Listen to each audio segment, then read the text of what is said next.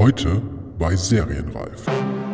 Ich bin wahnsinnig froh, in dem Jahr geboren zu sein, in dem ich geboren bin, weil jetzt gerade sucht Netflix wahnsinnig viele Sachen und es kommen andere große Player auf den Markt. Es ist einfach eine mega coole Zeit.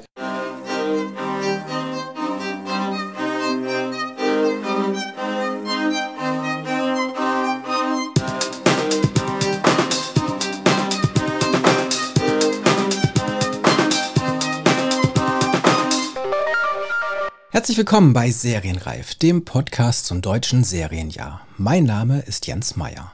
Okay, okay, machen wir es kurz. Die Serienreif Live-Ausgabe, die es nun in dieser Folge zu hören gibt, gehört ganz sicher zu den Highlights dieser Podcast-Reihe.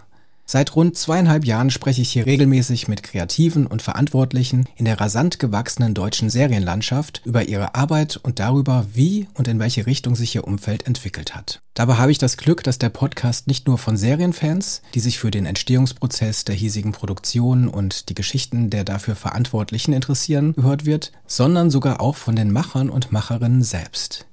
Hin und wieder erzählen mir sogar meine Gäste, dass sie den Podcast hören, was natürlich eine der coolsten Bestätigungen für dieses Format überhaupt ist. Auch Stefan Titze, mein heutiger Gast, kannte diesen Podcast und hat deswegen erfreulicherweise meine Einladung angenommen, zum Live-Gespräch an die Master School Drehbuch nach Berlin zu kommen. Die MSD ist eine Drehbuchschule mit Seminarangeboten, Fortbildungen und Lehrgängen für angehende Film- und Serienautoren. Dort bekomme ich netterweise die Möglichkeit, die Live-Folgen vor Publikum aufzuzeichnen.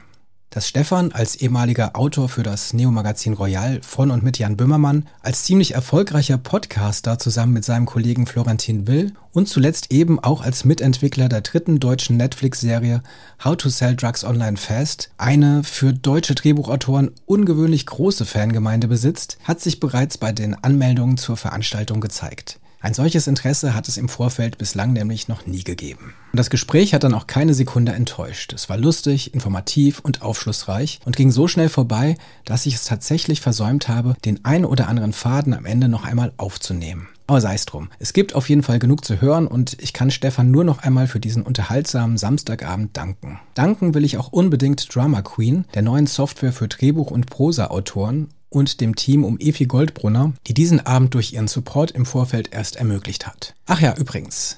Das nächste Serienreif Live-Gespräch findet am 7.11.2019 wieder an der Master School Drehbuch statt. Dann werden die Macher der neuen Netflix-Serie Skylines, nämlich Showrunner Dennis Schanz und Produzent Louis Singer, zu Gast sein. Mehr Infos zur kostenlosen Anmeldung findet ihr auf der Website zum Podcast und zwar unter serienreif-podcast.de slash live oder bald auch auf masterschool.de. Ganz schnell noch die Formalien für alle neuen Hörerinnen und Hörer. Ich freue mich immer über Rückmeldungen per Mail an mail at serienreif-podcast.de, an serienreif auf Twitter oder Instagram oder die gleichnamige Facebook-Seite.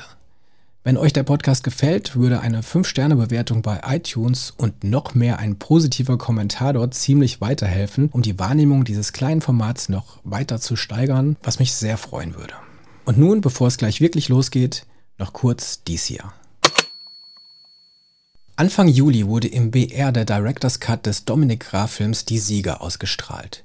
Der Regisseur besitzt ja besonders auch bei Serienfans ein hohes Ansehen. Schließlich hat er mit seinem Epos im Angesicht des Verbrechens 2010 hierzulande eine Vorreiterrolle für den derzeitigen Serienboom übernommen, auch wenn die Serie bei ihrer Ausstrahlung damals leider komplett am Publikum vorbeigegangen ist. Ja, und als Anfang Juli die neue, nämlich längere und restaurierte Fassung seines 1994 ebenfalls gefloppten Action-Thrillers Die Sieger im BR TV-Premiere gefeiert hat, mit dem er vor 25 Jahren versucht hatte, das spektakuläre Genre Genre-Kino wieder zurück auf die deutschen Leinwände zu bringen, wollte ich das nicht verpassen.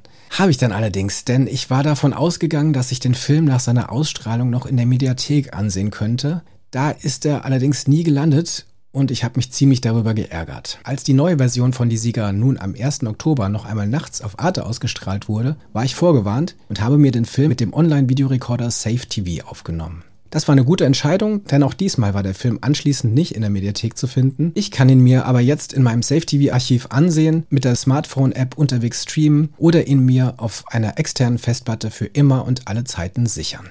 Nebenbei ist mir beim Browsen durch das riesige wöchentliche Angebot von 45 TV-Sendern auf der Safe-TV-Seite wieder einmal bewusst geworden, wie viele Spiel-, Dokumentarfilme und Serien täglich im linearen Fernsehprogramm ausgestrahlt werden. Ich kann allen Film- und Serienfans jedenfalls nur empfehlen, sich einmal selbst einen Eindruck von Safe-TV zu machen und die simplen Aufnahme- und übersichtlichen Archivfunktionen und Erweiterungen des Programms und der zugehörigen Apps zu testen. Für Serienreifhörer und Hörerinnen natürlich auch gibt es sogar ein besonderes Angebot unter dem Link www.safe.tv slash Serienreif. Wer sich darüber anmeldet, kann zwei Monate lang gratis ausprobieren, den Testaccount in diesem Zeitraum jederzeit kündigen und bekommt sollte das nicht geschehen, 60% Rabatt auf das ausgewählte Folgepaket. Da gibt es verschiedene Angebote ab 6,99 pro Monat und mit dem Link zahlt man dann eben auch noch 60% weniger. Mit dem Testangebot kann man über 40 TV-Sender aufnehmen, alle TV-Sendungen streamen und downloaden und zwar ohne Werbeunterbrechung und in bester Qualität mit unbegrenztem Speicherplatz für die Aufnahmen und man hat weltweit Zugriff auf das deutsche TV-Programm. Nutzt also die Möglichkeit unter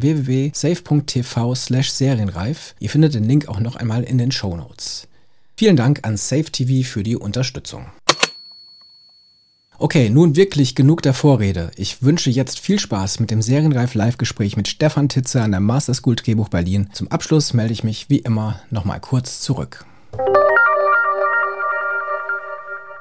Ja, herzlich willkommen zu Serienreif Live hier an der Master School Drehbuch. Ich freue mich, dass ihr so zahlreich erschienen seid, um hier meinen Gast heute mit mir begrüßen zu können und ein bisschen zu sprechen. Deswegen sage ich erstmal Hallo und wunderbar, dass du da bist, Stefan Titze. Hi.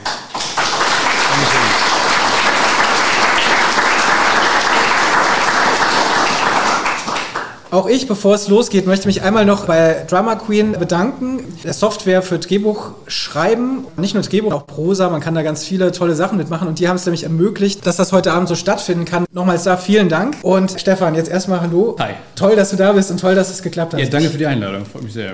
Ja, ich habe eben schon mal gesagt, es ist normalerweise nicht so üblich und ich war auch so ein bisschen skeptisch, als du zugesagt hast, dass du kommst, was ich toll finde, dachte ich so, okay, hier kann jetzt alles Mögliche los sein. Du hast vor noch nicht allzu langer Zeit mit deinem Podcast UFO, mit deinem Kollegen Florentin Will, nicht so weit weg von hier Taxis Neue Welt ausverkauft. Und eigentlich äh, verkauft ihr ständig irgendwelche Hallen aus. Und ähm, deswegen war ich mir nicht so ganz sicher. Äh, aber man kann so sagen, so, wenn man dich jetzt nochmal so in den kleinen Clubs sehen will, da haben es die Leute, die jetzt hier sind, geschafft irgendwie. Die haben es geschafft, ja. Ja. Ja, ist selten. Stefan, wir haben uns heute hier versammelt, weil du ein Autor bist. Wir sprechen ja hauptsächlich mit Autoren, auch äh, ansonsten Serienmachern. Wir haben mit Regisseuren gesprochen, Produzenten, Producern. Und äh, du hast eine Netflix-Serie geschrieben. Du bist, ich weiß, das nervt ein bisschen, wenn man immer so auf dem Alter äh, rumhackt, aber du bist jetzt, du bist 25 gerade geworden, Mhm. stimmt das? Das stimmt, ja. Ähm, also mit 24 kann man sagen, hast du eine Netflix-Serie geschrieben und veröffentlicht, was schon ziemlich cool ist, oder? Abgefahren, ja. Also das klingt immer noch unwirklich, wenn man das sagt. Und äh, ja, es ist passiert auf eine Art. auf, auf irgendeine Art. Ja. Das ist auf jeden Fall hauptsächlich heute Abend der Grund, über den wir sprechen wollen. Dieser Podcast, ich weiß nicht, wie viele von euch jetzt, die heute hier sind, ihn überhaupt schon mal gehört haben vorher. Ist auf jeden Fall super empfehlenswert. Das stimmt. Ich bin selbst großer Fan auf jeden Fall. Äh, Das ist natürlich eine der größten Ehren, äh, das zu Ja. hören. Ähm, Das hat er vorher auch schon gesagt. Äh, Ich gehe mal das davon aus. Mikrofon aus war. Dass das Mikrofon aus war, genau. Hier geht es eben darum, dass wir mit, mit Machern von Serien sprechen. Und du hast, ähm, ich- man sieht schon, ne? ich bin noch selbst so ein bisschen, es ist so ein Samstag, muss man dazu Alles sagen. Und ich habe, ähm, Verkatert. ich, äh,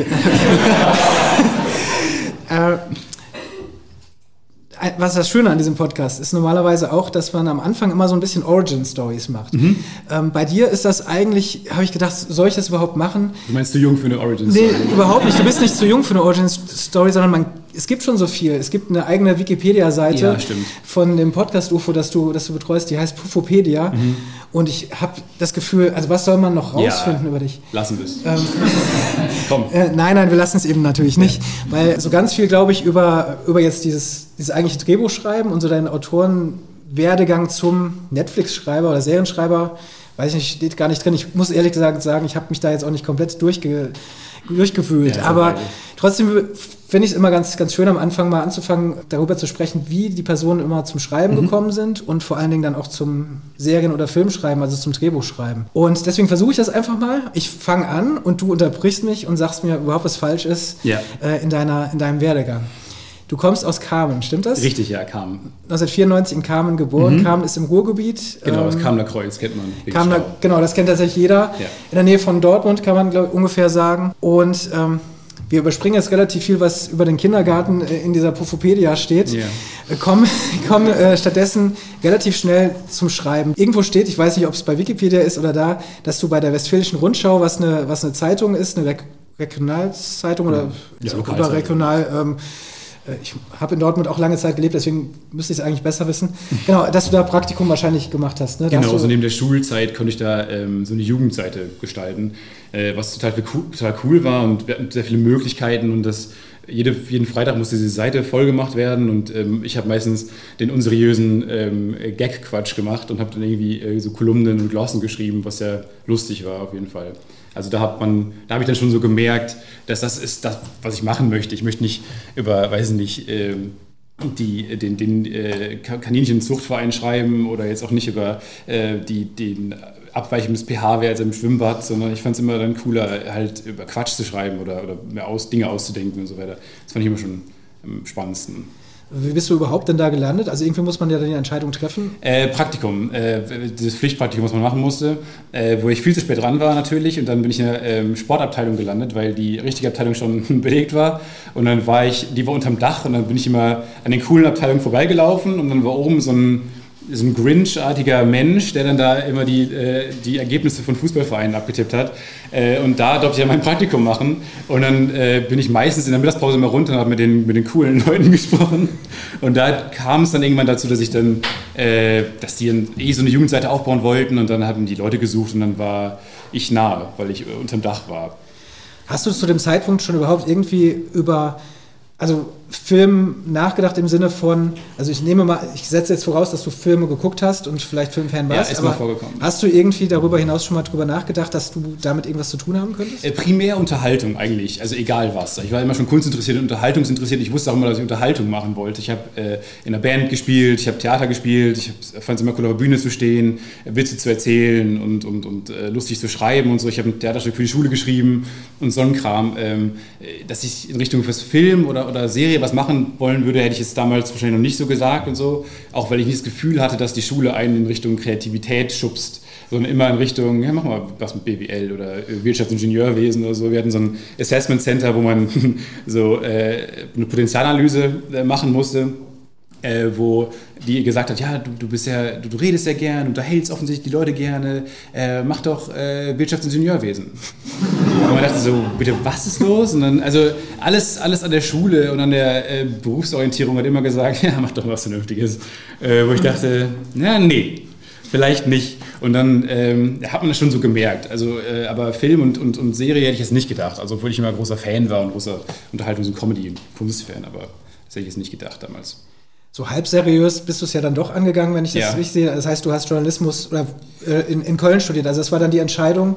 Also anscheinend war das ähm, diese Jugendseite irgendwie die Erfahrung doch ganz gut. Naja, ich wollte halt, äh, ich habe halt einen Grund gesucht, nach Köln ziehen zu können. Weil ich da wusste, dass da die coolen Produktionsfirmen sind, da waren die Shows, die ich mochte, äh, unter anderem von der Bild- und Tonfabrik äh, und Jan Böhmermann, die haben damals mit Toto Roger der diese ganz tolle Talkshow Roger Böhmermann gemacht, äh, wo ich großer Fan von war und da dachte ich mir, da muss ich irgendwie hin, in diese Stadt, wo Dinge passieren, raus aus Carmen, äh, raus äh, aus dieser äh, Jugendzeitung. Und dann, ja, habe ich primär einen Grund gesucht, da hinziehen zu können. Und dann lag Studium halt nah, also dann kannst du die Eltern überzeugen, kannst du, äh, das ist ein guter Recht, eine gute Rechtfertigung auch vor sich selbst, um in eine größere Stadt zu ziehen. Und Journalismus ist ja grob das, also was ist schon ein Journalismusstudium? Ist ja auch irgendwie alles um nichts, also, ja, Hauptsache irgendwas mit. Medien und so, ein- so ein Kram, also äh, das hat war, war nah genug dran an dem, was ich mochte und ähm, ja, das hat mir dann gereicht äh, und das habe ich dann auch neben dem Neo-Magazin quasi die ganze Zeit weiter studiert. Also du hast zu Ende studiert. Du Ja. hast ein, was ist das, Bachelor? dann? Bachelor. Bachelor of äh, Journalism. Journalism. Ah, als, ja. Cool. Also, nein. nee, äh, genau. Aber da, du hast jetzt gerade schon was gesagt. Also, du, irgendwo gab es dann ja schon den Punkt, du hast gesagt, du wolltest gerne nach Köln, weil da die coolen Studios waren. Also, Ja. irgendwo gab es dann zwischendurch anscheinend doch nochmal den, den Dreh, äh, wo dich, dich noch ein bisschen mehr hingezogen hat zum Fernsehen, weil du hast die Nähe so ein bisschen wie eine Motte das Licht dann anscheinend ja, ja gesucht. Ja, wie gesagt, dann, also die, die Abi-Zeit war dann spannend. Da habe ich dann gemerkt, was ich so machen möchte. Da habe ich dann auch gemerkt, dann gibt es jedes Jahr gab es immer das äh, Abi-Stück so ein Theaterstück, was man schreibt, wo man die Lehrer parodiert. Und das habe ich dann mit einem Kumpel geschrieben und das war irgendwie ist ausgeartet völlig und das war ein anderthalb Stunden abendfüllendes Stück, äh, was total lustig war und äh, Leuten gefallen hat und das hat so unfassbar viel Spaß gemacht zu schreiben. Deswegen dachte ich mir, äh, auch mit dem Blick, was man dann für die Zeitung geschrieben hat, so ja, irgendwie das, das kann man und das macht einem Spaß. Und dann wollte ich gerne sowas machen, ohne jetzt zu wissen, äh, was das genau für ein Beruf ist, den man da eigentlich ausübt. Äh, und dann habe ich ähm, äh, noch Form Beginn des Studiums, das fing am 1.10. an, habe ich am 1.9. in Köln bei der Bild- und Tonfabrik begonnen als Redaktionspraktikant. Ähm, und wurde dann, dann war man halt drin irgendwie. Dann hat man gemerkt, wie die, da haben die gerade die ersten Ideen zum Neo Magazin gebrainstormt was am 31.10. starten sollte, also einen Monat nach meinem Studiumbeginn. Und dann ähm, kriegt man das auch im Gang, ähm, kriegt man ja mit, was da so passiert, während man, weiß ich nicht, äh, den Müll wegbringt und, und äh, Brötchen schmiert und sowas. Äh, Habe ich da mitbekommen, dass die Autoren äh, jetzt gleich ankommen und sich in den Raum zurückziehen, zum sich Spiele ausdenken und Rubriken ausdenken. Und man saß dann und dachte, oh, das ist das, was man machen will. Und man, man hat zum ersten Mal war man mit den Begriffen konfrontiert und mit den, äh, mit den verschiedenen Aufgaben und das fand ich sehr spannend. Und dann äh, habe ich gemerkt, okay, aha, das willst du sein. Du willst der sein, der sich Dinge ausdenkt für die Sendung. Und dann ähm, war das sehr lustig, weil äh, dann habe ich einfach mal gefragt, äh, kann ich denn mal was schreiben? Weil ich habe mitbekommen, es gibt, äh, gab zwei Autoren damals, ähm, die, es gab sehr viel zu tun. Wenn ich jetzt was schreibe, dann im schlimmsten Fall müssen sie es nochmal machen was sie ja eh machen müssen. Sie müssen diesen Einspieler eh schreiben.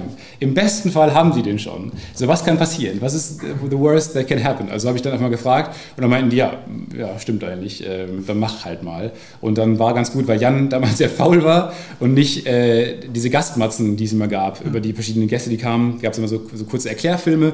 Ähm, und er hat die nicht geschrieben, hat sich Zeit gelassen, prokrastiniert und dann hat der, äh, der Produzent irgendwann gesagt, Philipp, äh, schreib die einfach mal, mach einfach irgendwas und dann sieht Jan, dass er plötzlich jemand Neues da ist, der ihm die Dinge wegnehmen könnte und dann wird Jan schon aufwachen. Das war der einzige Grund, warum ich die Sachen schreiben sollte. Und dann habe ich die geschrieben und Jan fand die gut. Äh, das weiß ich noch, wir waren da, haben dann zum ersten Mal mit ihm äh, eine Pause verbracht, wir haben Spaghetti gegessen und äh, er hat mir gesagt, äh, mega Texte und wahnsinnig schnell. Und ich dachte mir, what? Äh, ja, geil, cool. Und dann ähm, hat er, ja, bin ich seitdem ins Autorenteam aufgenommen. Und da war ich zur ersten Sendung schon im Autorenteam, was völlig absurd war. Also für mich, äh, da kommen ganz viele Fragen jetzt auf, aber ich, ersten Mal überhaupt, äh, wahrscheinlich war es noch einfacher, aber dass du überhaupt ein Praktikum da ähm, ja. gemacht hast, schon allein das ist jetzt aus heutiger Sicht, denken wahrscheinlich viele, was krass, wie hatte das? Ja, geschafft? damals hatten die 20 Mitarbeiter und ich habe bei Facebook geschrieben und die haben gesagt, ja, schreib einfach mal.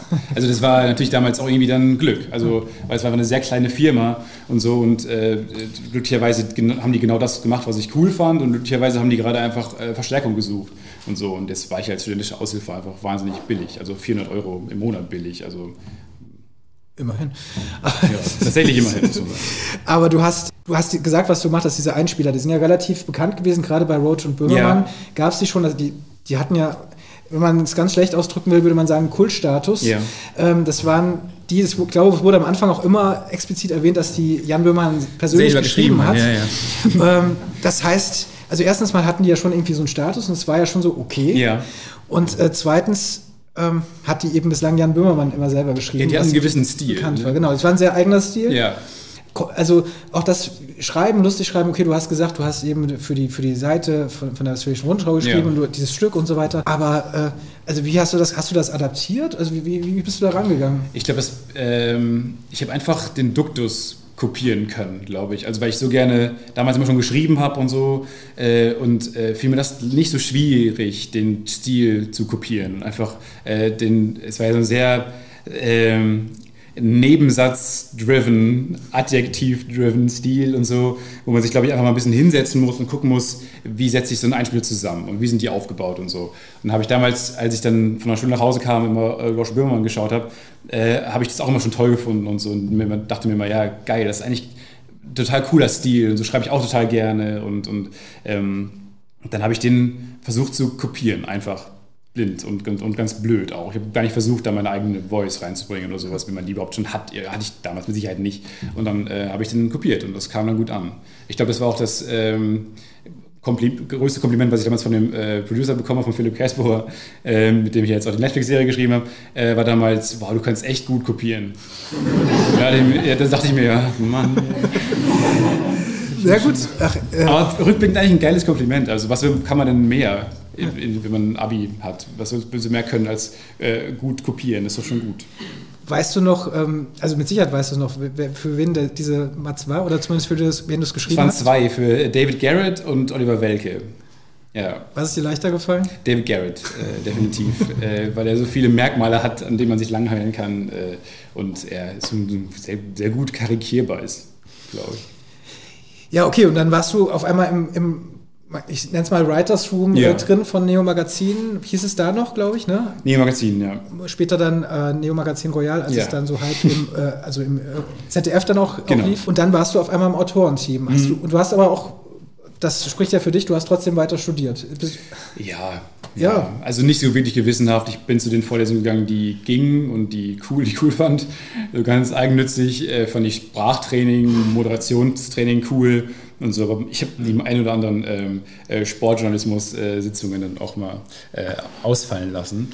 Ähm, und vor allem die, die um 8 Uhr morgens äh, begonnen haben. Äh, und dann ja, war es immer so, dass ich meistens war mittwochs ja die Aufzeichnung, mittwochsabends, Donnerstagsabend wurden die ausgestrahlt.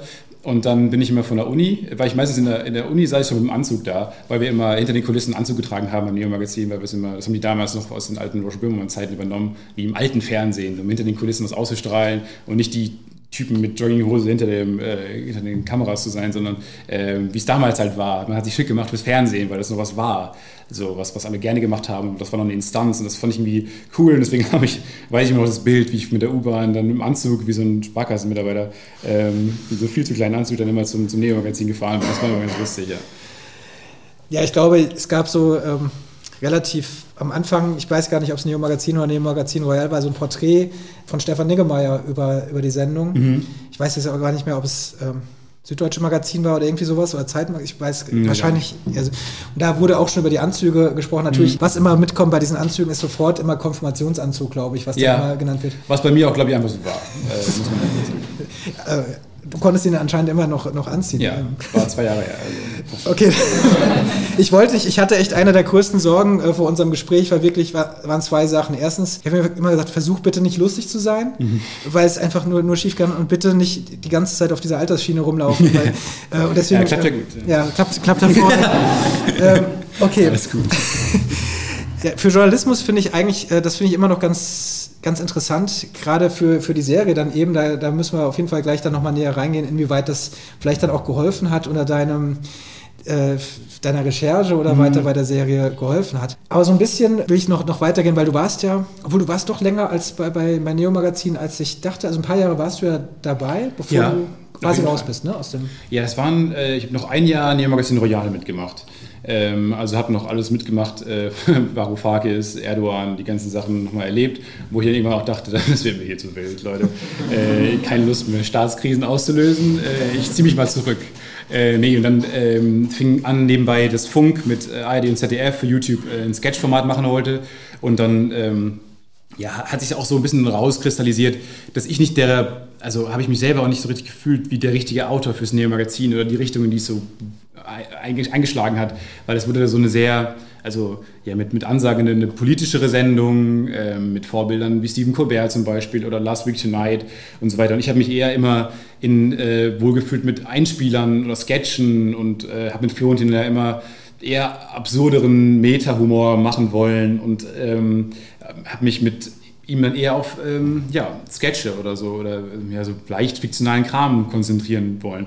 Und ähm, da waren wir dann so ein kleines Team innerhalb des Teams für das Neo-Magazin. Und dann war dann relativ schnell klar, als ein Team gesucht wurde für, für gute Aboriginals, damals den Sketch-Channel von Funk, war dann klar, dass Florentin und ich den irgendwie gemeinsam übernehmen werden, weil das hat sich, das war ganz natürlich irgendwie und dann war, war viel der Abschied auch gar nicht schwer vom Neo-Magazin, sondern hat irgendwie Bock gemacht, diese neue Herausforderung anzunehmen, wo wir ja dann auch viel mehr Freiheiten hatten, weil du schreibst im Neo-Magazin ja für Jan und für, den, äh, für Philipp als, als Produzenten, aber das ist ja nicht wirklich was, wo man sich selber verwirklicht. Also am Anfang konnte man noch, es noch besser machen beim Neo-Magazin, aber irgendwann dann wird es ja immer größer und, und äh, ja, ist eine Late-Night-Show halt mit festen Rubriken und dann ist es auch irgendwann ja, habe ich da andere Herausforderungen gesucht. Also, so blöd das klingt. Nö, klingt nicht blöd, finde ich. Überhaupt nicht. Ja, auf jeden Fall gucken, was, was am Ende bei rauskommt. Ja, ja du hast äh, zwischendurch, gab es noch die WDR-Sendung, ne? die unwahrscheinlichen Ereignisse ja, im Leben genau. von, was ja auch dann schon in so eine, also es war ja so ein bisschen Saturday Night Live. Es war eigentlich Saturday Night Live, ja, muss man auch mal sagen. Okay, aber immerhin, also es gab ja keine, äh, keine andere Sendung in Deutschland, die das sonst gemacht hat. Ähm, ist dann leider auch äh, eingestellt worden, wie sich bei mir auch nochmal Hugo Egon Balder sehr beschwert hat äh, ja, über den WDR. Der einzige Fan, ja. muss man sagen. war, der, war der auch bei euch? Ja, nee, der war auch bei uns, genau. Er war Host für eine Sendung und so. Es war eine wirklich tolle Sendung, äh, wo ich auch Sketche schreiben durfte und da habe ich auch gemerkt, das ist genau das, was ich machen möchte. Da habe ich dann ins Neo Magazin auch mehr getragen und so. Es waren ja nicht die Sketche, die man kennt eigentlich als, als deutscher Jugendlicher. Ähm, äh, wie, wie Knallerfrauen oder Ladykracher oder so, sondern es war ja eher dann äh, ein typisch amerikanischer, äh, prämissenbasierter Sketch, äh, die lang sind, die nicht unbedingt eine Pointe haben oder auf eine Pointe hinten rauslaufen, sondern die äh, eine Prämisse haben und dann die, die Absurdität durch den Sketch ziehen und diese Welt ähm, durchziehen. Ähm, und das war immer, das, das fand ich super spannend. Und das war immer schon total cool. Und das ist, glaube ich, auch, was man jetzt bei der Netflix-Serie, um da den Bogen ein bisschen zu schließen, ähm, auch dann merkt, dass wir vom Sketch kommen vielleicht bei den einzelnen Szenen, weil es ja doch, äh, weil die Szenen für, für auch haben versucht, dass sie immer für sich auch funktionieren und so weiter. Und ähm, das äh, fand ich immer schon total spannend. Und das, ja, da habe ich dann auch gemerkt, das ist eigentlich das, was ich dann eher machen wollte. Äh, und dann ging dann die Reise zum, zum Funk-Channel weg von Neo Magazin. Sketche ist dann schon klar, das ist dann, wobei ich mich mit Sketch-Schreiben ehrlich gesagt null auskenne, aber ich gehe mal davon aus, dass man dann schon so eine Art Skript äh, ja, schreibt. Ein genau. ganz normales Drehbuch würde man ja, wahrscheinlich nennen. Hast du dann da vorher schon, also oder wie bist du, war, war das für dich natürlich? Wusstest du sofort, wie man das schreibt? Oder wie bist du dann da, dahin gekommen, äh, so ein Skript zu schreiben? Wusstest du das sofort? Du hast dich weitergebildet? Oder Nee, da habe ich mich eingelesen so ein bisschen. Also das, äh, lustigerweise hat es mir jetzt geholfen für die Serie, weil der, der, die Hemmschwelle, ein Drehbuchprogramm auf, aufzumachen, war nicht mehr so groß. Äh, weil ich dann, da, bis dahin habe ich dann schon, weiß nicht, 500 Sketche geschrieben oder so für wen auch immer und äh, was auch immer. Und ähm, nee, das war, hat man sich damals mir selbst beigebracht und so. Aber alle ja. Also ähm, als wir damals die wahrscheinlich ein Ereignis gemacht haben, wusste niemand genau, wie es jetzt funktioniert. genau wie bei der Netflix-Serie, wo auch niemand genau wusste, was machen wir eigentlich. Hoffentlich fällt niemandem auf, dass wir das noch nie gemacht haben. Und dann äh, war es bei dem, ja, war es auch so, dass wir uns alles zum ersten Mal mit dem Programm auseinandergesetzt haben und, und angefangen haben. Ist aber jetzt auch nicht so schwer, weil es ein sehr äh, intuitiv alles ist. Also es ist jetzt nicht wahnsinnig out of. Ja, also du sagst es so, so relativ locker, ähm, wobei doch alle oder also mindestens 70 Prozent von Autoren, zumindest mit denen man in Deutschland spricht, Autoren und Autorinnen sagen, lustig sein ist das Schlimmste und äh, das, Schwer, das Schwierigste, nicht das Schlimmste, weiß ich nicht. Das ist das Schwierigste und dann eben vor, vor allen Dingen gerade eben so zu schreiben auch. Also auf den Punkt zu schreiben, Timing ist ja natürlich dann auch später bei der, bei der Umsetzung total wichtig. Aber wie, wie, wie habt ihr euch dem angenähert? Also war das, habt ihr es einfach drauf gehabt, weil ihr, weil ihr so, eine, so eine Gruppe wart und es hat das dann funktioniert? Äh, die Sketche haben wir eigentlich, also gebrainstormt in der Runde, aber geschrieben hat die dann jeder für sich. Aber das war irgendwie, also ich habe mich damals dann ich dachte wirklich, äh, du kannst gar nichts und du hast hier nichts verloren, ich weiß nicht, was ich hier soll. Ähm, halt die typische Imposter-Syndrom, was man immer halt hat. Äh, und ich dachte mir die ganze Zeit, ähm, da, gut, jetzt bin ich halt hier, dann muss ich mir jetzt auch einlesen. Und dann habe ich mich wirklich, ich mir alle Bücher, die es gibt, was nicht viele sind, über Comedy äh, besorgt. Deutsche äh, oder englische? Nee, nee, also englische Bücher, halt wie über Comedy Writing und sowas und habe mich dem Ganzen so ähm, wissenschaftlich nähern wollen, was halt wirklich schwierig ist und da kommt man sich auch wahnsinnig unseriös vor, wenn man dann so Comedy-Bücher in der Bücherei ausleihen. So. Äh, aber das war, dann dachte ich mir, dann musst du, du musst dir sehr viel da drauf schaffen, sonst macht das doch alles keinen Sinn. Und irgendwann ja, muss man sich dann dafür wieder lösen und so und, und ähm, frei werden im Kopf und sich von diesen Barrikaden lösen. Aber es hilft einem am Anfang, fand ich total. Allein weil diese Bücher einem den, äh, das Gefühl geben, du machst einen Job. Weil du denkst die ganze Zeit, das ist doch kein Beruf, was mache ich denn hier gerade? Und diese Bücher sagen, ja, ja doch, doch, äh, das ist alles sehr, das macht schon Sinn und das, äh, Leute verdienen Geld damit. Und das ist wirklich, äh, wenn die Bücher einem nicht beibringen können, wie man lustig ist, dann zumindest, dass man sich nicht dafür schämen muss, Comedy zu schreiben und, und, und äh, dass es ähm, ja, trotzdem da irgendwie ein Handwerk hinter gibt und so weiter und das ähm, von einem verlangt werden kann und man damit Geld verdienen kann. Gerade wirklich drüber nachgedacht, äh, gibt es deutsche Bücher wohl über Comedy Writing? Ist dir das schon mal untergekommen? Nee, ehrlich gesagt nicht. Also weiß ich nicht. Die meisten kommen aus dem amerikanischen Sinne. Das John Vorhaus, das bekannteste ähm, Ding, aber nee, eigentlich nicht. Aus Deutschen, lustigerweise, kennt man, kenn ich gar nicht so viel. Ja. Eins, glaube ich, über Sitcoms, dann über alte Sitcoms wie ähm, die Dick Bach Sache damals, Lukas und so, die ich eigentlich kenne, weil die alle von meiner Seite waren, aber ähm, die wurden alle beschrieben da. Ja, eben, das, das habe ich eben schon mal äh, zu, dir, zu dir auch gemeint. Natürlich, dass ihr bei der Bild- und Tonfabrik seid, ähm, das ist eine außergewöhnliche Produktionsfirma in Deutschland, die es die natürlich auch erst entstanden ist, ich glaube 2012 oder so, dann zum ähm, Roach und Böhmermann genau, hin. Ja. Die, die ähm, Macher, jetzt muss ich selbst nochmal, Philipp Käsbohrer, Matthias, Matthias Mohrmann. ja. Und, äh, nee, die beiden eigentlich, glaube ich, haben, haben die ja, erstmal gegründet und haben mal quasi die, äh, die Sendung produziert. Kamen auch von der Filmuni sozusagen mhm. und haben gesagt, okay, wir wollen hier eine Produktionsfirma und wollen es sage ich jetzt mal, ich weiß ich nicht, ob sie es gesagt haben, ich nehme an, sie haben gesagt, wir wollen es mal anders machen. Ja. Weil äh, sie von Anfang an war bei Roger Böhmermann ja auch klar, es hat einen anderen Look, sieht anders aus, es hat, strahlt irgendwie was anderes aus, hat einen anderen Stil. Ja, also die kamen halt alle, es sind einfach es sind ein Haufen Freunde von der ähm, Kunsthochschule für Medien in Köln ähm, und die haben sich zusammengeschlossen und gedacht, ja, wir machen jetzt einfach mal das, worauf wir Lust haben. Und das Spannende ist ja, dass damals das Fernsehen, fand ich immer, hat sich nicht so viel getraut. Dafür, dass... Ähm, gerade wenn öffentlich-rechtlichen ja dann doch immer nach rechts und links geguckt wird und geschaut wird, wer, ähm, wem kann man jetzt noch ein bisschen Geld geben, um coole Sachen zu machen. Und dann hat sich irgendwie, trotzdem hat niemand, alle sind immer in den Formen geblieben und niemand hat mal über den Tellerrand geschaut und so. Ich fand, da waren die einfach echt Vorreiter, haben überlegt, ja, lass uns mal rauchen im Fernsehen wieder, lass mal wieder, lass mal trinken im Fernsehen. Äh, warum kann ich, das, also bei Roger Böhmermann sind absurde Ideen und so Meta-Ideen drin und das ist alles total wild und, und frei. Und beim, ich als Abiturient dachte, wow, genau das kann Fernsehen ja. Fast vergessen, dass Fernsehen sowas ja auch kann. Also, ähm, weil das alles immer davor in so, so Schubladen war und es war immer so vorhersehbar alles. Und das fand ich ganz toll. Und es sah auch verdammt gut aus, was auch hinzukam. Ähm, und ja, das haben die, die sind einfach Freunde und der eine von denen ist ein super äh, Postproduktionstyp, der andere kann mega gut schneiden, der andere ist ein mega Kameramann und so. Da hat sich einfach so ein, ein Team gegründet, was alles aus einem Guss machen kann. Äh, was auch alle, was, was ja auch alle anderen Produktionsfilme in Deutschland so ein bisschen voraus haben. Und äh, bis jetzt ja auch durchziehen, ist ja so eine ähm, Inhouse-Produktionsfirma einfach. Passiert alles bei denen. Genau. Und ähm, ich habe, ähm, um tatsächlich zu sagen, warum ich das äh, gefragt habe, also ihr wart dann, du warst dann tatsächlich in der Lage oder du warst dann auch bei einer, in einer Umgebung, wo dann tatsächlich du dich ausprobieren konntest, was ja wahrscheinlich total viele andere, die auch vielleicht das gerne gemacht hätten, überhaupt nicht die Möglichkeit dazu gehabt hätten. Ja. Und äh, mitzuwachsen mit, mit, mit der Firma. Und plötzlich, und deswegen ja, wir äh, schlagen jetzt endlich mal den Bogen äh, zu dem Grund, warum wir heute da sind, ähm, steht da so eine Netflix-Serie im Raum. Ja. Ähm, ich weiß nicht, also du hast auch das, wir wollen jetzt eigentlich nicht alles wiederholen, was, was schon jetzt in vielen Interviews gesagt wurde, ähm, äh, schon oft erzählt, wie, wie, es dazu kam oder zumindest so ansatzweise. Ähm, aber kannst du noch einmal kurz, kurz beschreiben, wie, wie überhaupt diese Idee aufkam? Ja. Wir machen eine Serie, also wir, wir, wir gehen jetzt diesen Schritt. Also wie, wie kann? Also das lag also ich wollte auf jeden Fall, habe ich gemerkt, nach dem ganzen Sketch schreiben, äh, mal was Längeres machen, was Fiktionales machen, Drama machen auch und äh, habe dann nebenbei immer schon nach, nach äh, Themen gesucht und Prämissen gesucht. Und dann ähm, war es damals auch in der Neo-Magazin-Zeit noch, wo wir alle vom Rechner saßen und damals, weil es halt eine Late-Night-Show war, die wöchentlich nach coolen Inhalten sucht, äh, sind wir über den Fall äh, von Shiny Flakes gestolpert, ein äh, Leipziger Student, der aus seinem Kinderzimmer heraus Drogen verkauft hat. Und wir waren damals auf der Seite und ähm, wir haben die ausprobiert. Und es war ja eine, eine Clear-Website. Jeder konnte auch auf www.shinyflex.de gehen und äh, konnte Drogen einkaufen. Und du konntest dann auf Ecstasy klicken und dann konntest du Sternebewertungen geben. Und, drunter standen die Kommentare: Wow, das ballert mega rein, das Zeug. Fünf Sterne.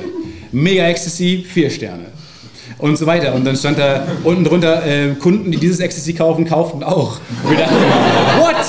Es gab einen Warenkorb und so. Und wir waren kurz davor, Ecstasy zu kaufen, obwohl niemand von uns jemals Drogen genommen hat. Und es war einfach so, es war so lustig. Und ich, ich hatte da so viele Gedanken schon in meinem Kopf, so, weil klar, dann dreht das Sketch hier noch irgendwie durch und man denkt, wow, da, da muss ein Nerd, ähm, das ist ja vor allem der hätte ja alles programmieren können, jede App, so Angry Birds-artig. Er hat sich aber für einen Drogenhandel entschieden, äh, muss sich ja aber in der richtigen Welt ähm, mit, und das ist ja wahrscheinlich so ein Typ wie wir, ähm, hat aber eine falsche Entscheidung getroffen und musste sich halt mit, mit richtigen Drogenmenschen treffen, mit richtigen Gangstern, mit Knarren und, und äh, die, weiß nicht, aus, aus äh, Tschechien oder Holland Drogen holen. Und mit denen muss er sich ja getroffen haben, sonst könnte er das ja nicht von zu Hause verschicken.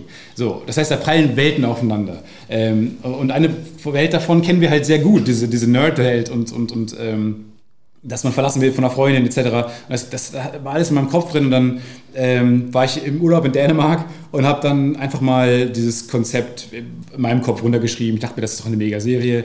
Ähm, dann habe ich äh, versucht, Figuren auszuschmücken und so weiter, habe ein erstes kleines Konzept geschrieben und dann gab es irgendwann ein Mitarbeitergespräch bei den beiden Chefs. Ähm, ganz normal, wie geht's dir hier, worauf hast du noch so Bock? Und dann habe ich denen das halt mal gepitcht und dann fanden die das gut und ähm, haben gesagt, ja, wir treffen eh nächste Woche Netflix, beziehungsweise das war so ein Lizenz-Dude von Netflix, der rumlief und gerade guckt, was erstmal Hallo gesagt hat bei jeder Produktionsfirma, weil die nebenbei eh die ganze Zeit schon gesucht haben nach Formaten und dann haben die das mitgenommen und äh, hatten auch ein paar Factual-Formate in der Hinterhand und so weiter äh, und glaube ich ein anderes Fiction-Format auch. Und dann hat Netflix halt gesagt, das ist eine coole Idee mit äh, den Drogen und dem Typen. Und ähm, ja, dann fing das an, dass die ersten Gespräche ins Rollen kamen und äh, dann haben äh, dann habe ich mit dem Autorenkollegen Sebastian Kolley, ähm, der auch bei Gute Arbeit mitgemacht hat, ähm, der auch schon sehr viel Erfahrung hat, der bei Joko und Klaas geschrieben hat und so weiter und auch, also unfassbar viel mehr Comedy-Erfahrung als ich. Und dann haben wir uns zusammen dieses Konzept gesetzt und haben das ausgeschmückt und so weiter. Dann kam irgendwann Philipp Mattes wieder dazu und dann wurde es größer und ähm, haben mit Netflix im Boot. Und irgendwann hieß es dann, jo, ihr könnt entwickeln. Und dann hieß es irgendwann, jo, und jetzt könnt ihr die Bücher schreiben. Und dann hieß es irgendwann, jo, jetzt könnt ihr anfangen zu drehen. Und das war, also, das war einfach, ja, Glück und ich bin wahnsinnig froh, in dem Jahr geboren zu sein, in dem ich geboren bin, weil jetzt gerade sucht Netflix wahnsinnig viele Sachen und jetzt kommen andere große Player auf den Markt und es ist einfach eine mega coole Zeit. Und es war einfach Glück, zur richtigen Zeit, am richtigen Ort, mit einem richtigen Konzept in der Hand. Und ja, es triggert halt so ein paar Sachen natürlich. Also Drogen ist ein mega Thema für Netflix. Ähm, Coming of Age ist ein mega Thema für Netflix. Ähm, dann ist es ein deutsches Thema, weil es in Leipzig war. Also hätte damals noch in jegliche Kleinstadt oder Großstadt Deutschlands geschrieben werden können. Hat aber dann diesen globalen Relevanzfaktor, äh, weil es um digitale Welt geht, um Internet geht und, und ähm, ja, um, um, internationalen Versandhandel. Also da war eigentlich alles drin, was denen gefallen hat. Viele Buzzwords wurden getriggert und ähm, ja, dann haben die gesagt, yeah, let's do it. Netflix ist ja ist natürlich, natürlich eine Marke und ihr habt euch ja auch in ähm, ihr, ihr, spielt ja auch natürlich damit, dass das eine Netflix-Serie ist. Also der, die, die Rolle äh, der Hauptfigur ist ja. sich ja darüber bewusst, äh, dass es eine Netflix-Serie, dass es gerade darum geht, dass eine Netflix-Serie erzählt wird über sein Leben. Ja. Was, was bedeutet Netflix für dich? Also du hast, Netflix ist 2014 äh, in Deutschland gestartet, gerade irgendwie fünfjähriges Jubiläum gehabt. Du hast schon selbst gesagt, du hast Glück, dass du in diesem Jahr geboren bist, wo du geboren bist, weil du warst dann ja gerade mal 20. Ja.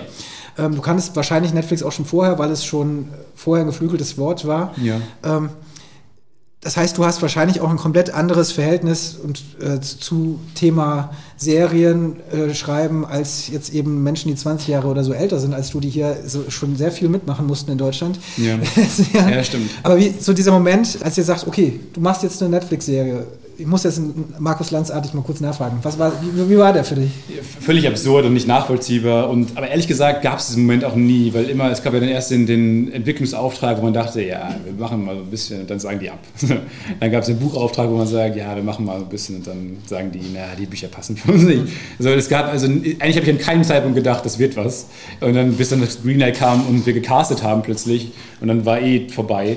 Ähm, aber ja, davor, ja, ich bin halt also irgendwie mit Netflix ja, auf eine gewisse Art groß geworden, so als man dann, äh, vor allem mit, mit dieser ganzen Serienwelle ja auch. Also ich glaube, für mich sind Serien, also alle sprechen immer von so einem Serienhype, so, das habe ich nie so mitbekommen, weil als ich groß wurde, waren Serien ein Thing. Ähm, das heißt, ich äh, war nie, das kann ich immer nicht so nachvollziehen, diese Diskussion, einfach weil ich da schon geboren war, als Serien äh, eine Daseinsberechtigung hatten und, und große Schauspieler gerne auch in ähm, TV-Shows gemacht haben. Ja, und ähm, deswegen, also Serien war für mich immer eine Riesensache und, und, und Netflix war immer eine Riesensache, von daher unglaublich nach wie vor.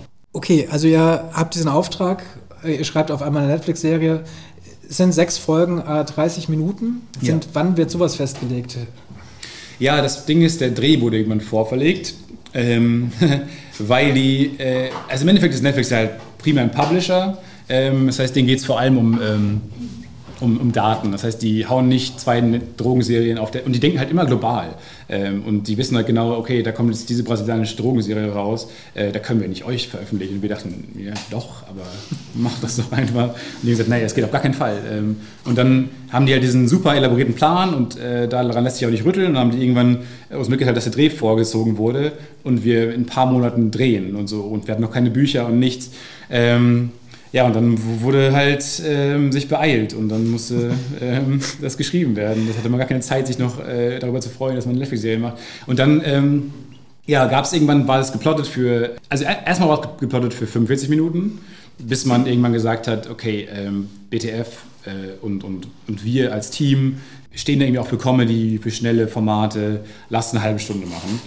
Was, glaube ich, dem Format sehr gut getan hat und ähm, was beim Plotten manchmal wirklich schwer ist, weil es ja wirklich, 30 Minuten ist kein horizontales Format, 30 Minuten ist ein eigentlich eher mehr ein Procedural-Format und ähm, ich freue mich da gerne mal mit Leuten zu reden. Äh, ich bin immer der Meinung, dass ähm, es kaum so horizontale Serien gibt, die 30 Minuten sind und das bricht einem beim Plot manchmal auch das Genick, können wir später noch darüber reden. Genau, und dann ähm, hatten wir halt diese halbe Stunde und dann ähm, war ursprünglich mal für zwölf Episoden geplottet. Also wir hatten eigentlich für acht geplottet. Dann haben die gesagt, das ist zu viel Stoff, ihr habt zu viel, äh, vor allem weil die 45 Minuten dann auch noch zukamen. Dann haben wir das auf 12 gestretched und haben in der Mitte einen Cut gemacht, ähm, weil der Dreh vorgezogen wurde und äh, das alles nicht hingehauen hätte und so weiter ähm, und Budgetkram. Und dann äh, hatten wir sechs Folgen, waren dann ah, 30 Minuten. Ist natürlich ein sehr unübliches unübliche Konstellation so. Hat uns aber allen im Nachhinein sehr viel Spaß gemacht, weil wir kriegen sehr viel gutes Feedback für dieses äh, schnell weg snackbare Format. Also erstmal so eine halbe Stunde, glaube ich, tut echt gut. Und dann sind sechs Folgen, sind halt äh, drei Stunden wie ein langer Film halt. Also kann man gut wegbingen ich glaube, mittlerweile geht's ja, scheint der Trend ja sowieso dahin zu gehen, dass man kürzere ähm, Staffeln erzählt. Also ja. gerade, ich erinnere mich noch Netflix, die, also Dark, die erste deutsche Netflix-Serie, hatte noch zehn Folgen, ja. meine ich ganz. Ich hoffe, äh, ja, das, das müsste eigentlich schon kommen. Eine Stunde halt. Und da hatte, hatte ich noch das Gefühl beim, beim Gucken so, ja, weil ich irgendwann im Nachhinein wurde auch nochmal, glaube ich, öffentlich erzählt, eigentlich war es auf acht Folgen ausgelegt und okay. ja, kann ich nachvollziehen. Ja. Und ich glaube, am Anfang hatten sie eben noch so den, den Wunsch, dass eine Serie muss einfach eine gewisse Länge haben. So international war es, glaube ich, einfach zu dem Zeitpunkt üblich. Ja. Eigentlich oft auch zwölf oder so, ne? Ähm, äh, Folgen zu haben. Die waren halt voll happy, dass sie mit uns ein Format haben, was äh, nicht so lange dauert zu produzieren. Hm. Weil äh, die wollen einfach von diesem Jahresrhythmus weg. Beziehungsweise bei Dark dauert es noch länger, bei Stranger Things dauert es noch länger, bei 13 Reasons Why dauert es noch länger. Und jetzt haben sie mit uns halt ein Coming-of-Age-Format ähm, wo die merken, da engagieren sich, also es ist das falsche Wort, ich denke auf Englisch gerade, weil die das auf Englisch sagen. Ähm, also die, die Leute sind äh, more engaged äh, mit diesem Format, mehr investiert, ähm, äh, weil es halt auch ein jugendliches Format ist und die sind dann auch tiefer in der Welt, tauchen die ein und so weiter. Und die wollen halt dann mehr. Das ist, der, der Bedarf ist halt riesig. Und deswegen macht Netflix halt die Erfahrung, äh, alles, was länger dauert als ein Jahr, ist nicht gut für uns, weil wir verlieren dann Abonnenten. Ähm, deswegen wollen die halt weg von diesem Jahresrhythmus. Im Idealfall wollen die nächste Staffel innerhalb von einem halben Jahr raushauen, was unmöglich ist, aber das ist der Wunsch.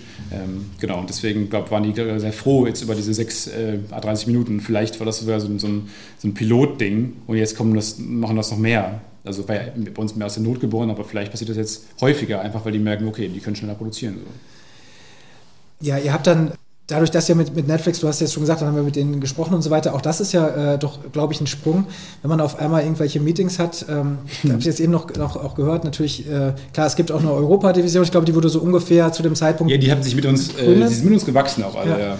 Aber ihr wart auch in LA oder habt zumindest irgendwie welche Meetings, wahrscheinlich Telefon oder wie Wir waren nie in LA, nee. Also ihr wart, wir waren nie in LA. Ihr wart zumindest äh, in Gedanken in LA wahrscheinlich? Wir waren in Gedanken in. Ja, ich, also die, das war immer wahnsinnig lustig. Wir sagen immer, wenn wir eins gelernt haben bei dem Projekt, dann Englisch.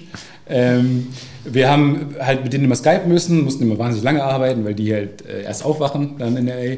Und dann hatten wir immer äh, Skype-Calls und eigentlich ist die Serie über Google Hangout entstanden, muss man echt mal sagen. Und dann, ähm, ja, man merkt halt überall, dass es verdammt nochmal Netflix ist, mit dem man da arbeitet, weil dann äh, allein so kleine Sachen wie, wir sitzen alle um unser MacBook rum vom, vom Geschäftsführer und winken rein, hello, how are you guys? Und die haben halt diese Advanced Netflix-Büros, äh, wo dann erst die Kamera über das Netflix-Logo so einen Pan, so einen Schwenk runter macht und man denkt, what? What? Und dann haben wir extra neue, dann haben wir so ein Logitech-Ding gekauft, wo wir dann auch die Kamera äh, wo wir dann auch die Kamera verstellen konnten. Aber wir dachten, das müssen wir, wir müssen irgendwie einen Anschein machen, als ob wir das können. Und dann haben wir, dann haben wir so einen Logitech-Turm gekauft, äh, wo man uns erstmal besser verstehen konnte, weil vorher konnte man uns nicht verstehen. Und dann äh, konnte man die Kamera auch bewegen. Dann hatte ich die ganze Zeit unter dem Tisch hatte ich dann die Fernbedienung in der Hand und dann so dieses Ding bewegen und so. Bis irgendwann bei einer von denen gesagt hat, äh, sorry, ganz kurz, könnt ihr es einfach sein lassen mit der Kamera? Das, das ist wahnsinnig nervig. Und dann ja, sorry. Und dann war das auch vorbei. Aber ja, solche Sachen, also man merkt halt überall, okay, es ist nochmal Netflix und die sind da halt super professionell drin und so. Und wir auch im Schnitt war mega, aber das, die haben einfach so Screening-Räume da. Das heißt, ähm, habe ich Streaming gesagt? Streaming-Räume. Und dann haben die, äh, wir konnten quasi mit denen, wir konnten, um über Schnittfassungen zu sprechen, konnten wir ähm, live mit denen die Folgen gucken. Und dann haben die so wie, wie, Kinos, in denen die dann da sitzen und danach spricht man dann über die Folgen, was auch völlig absurd ist und so weiter. Also das ist schon ganz cool und da haben die auch einfach fantastische Möglichkeiten da. Okay, also es hört sich jetzt auf jeden Fall sehr anders an als das, was ich jetzt sonst eben so von hiesigen ja. Produktionen so ja. gehört habe.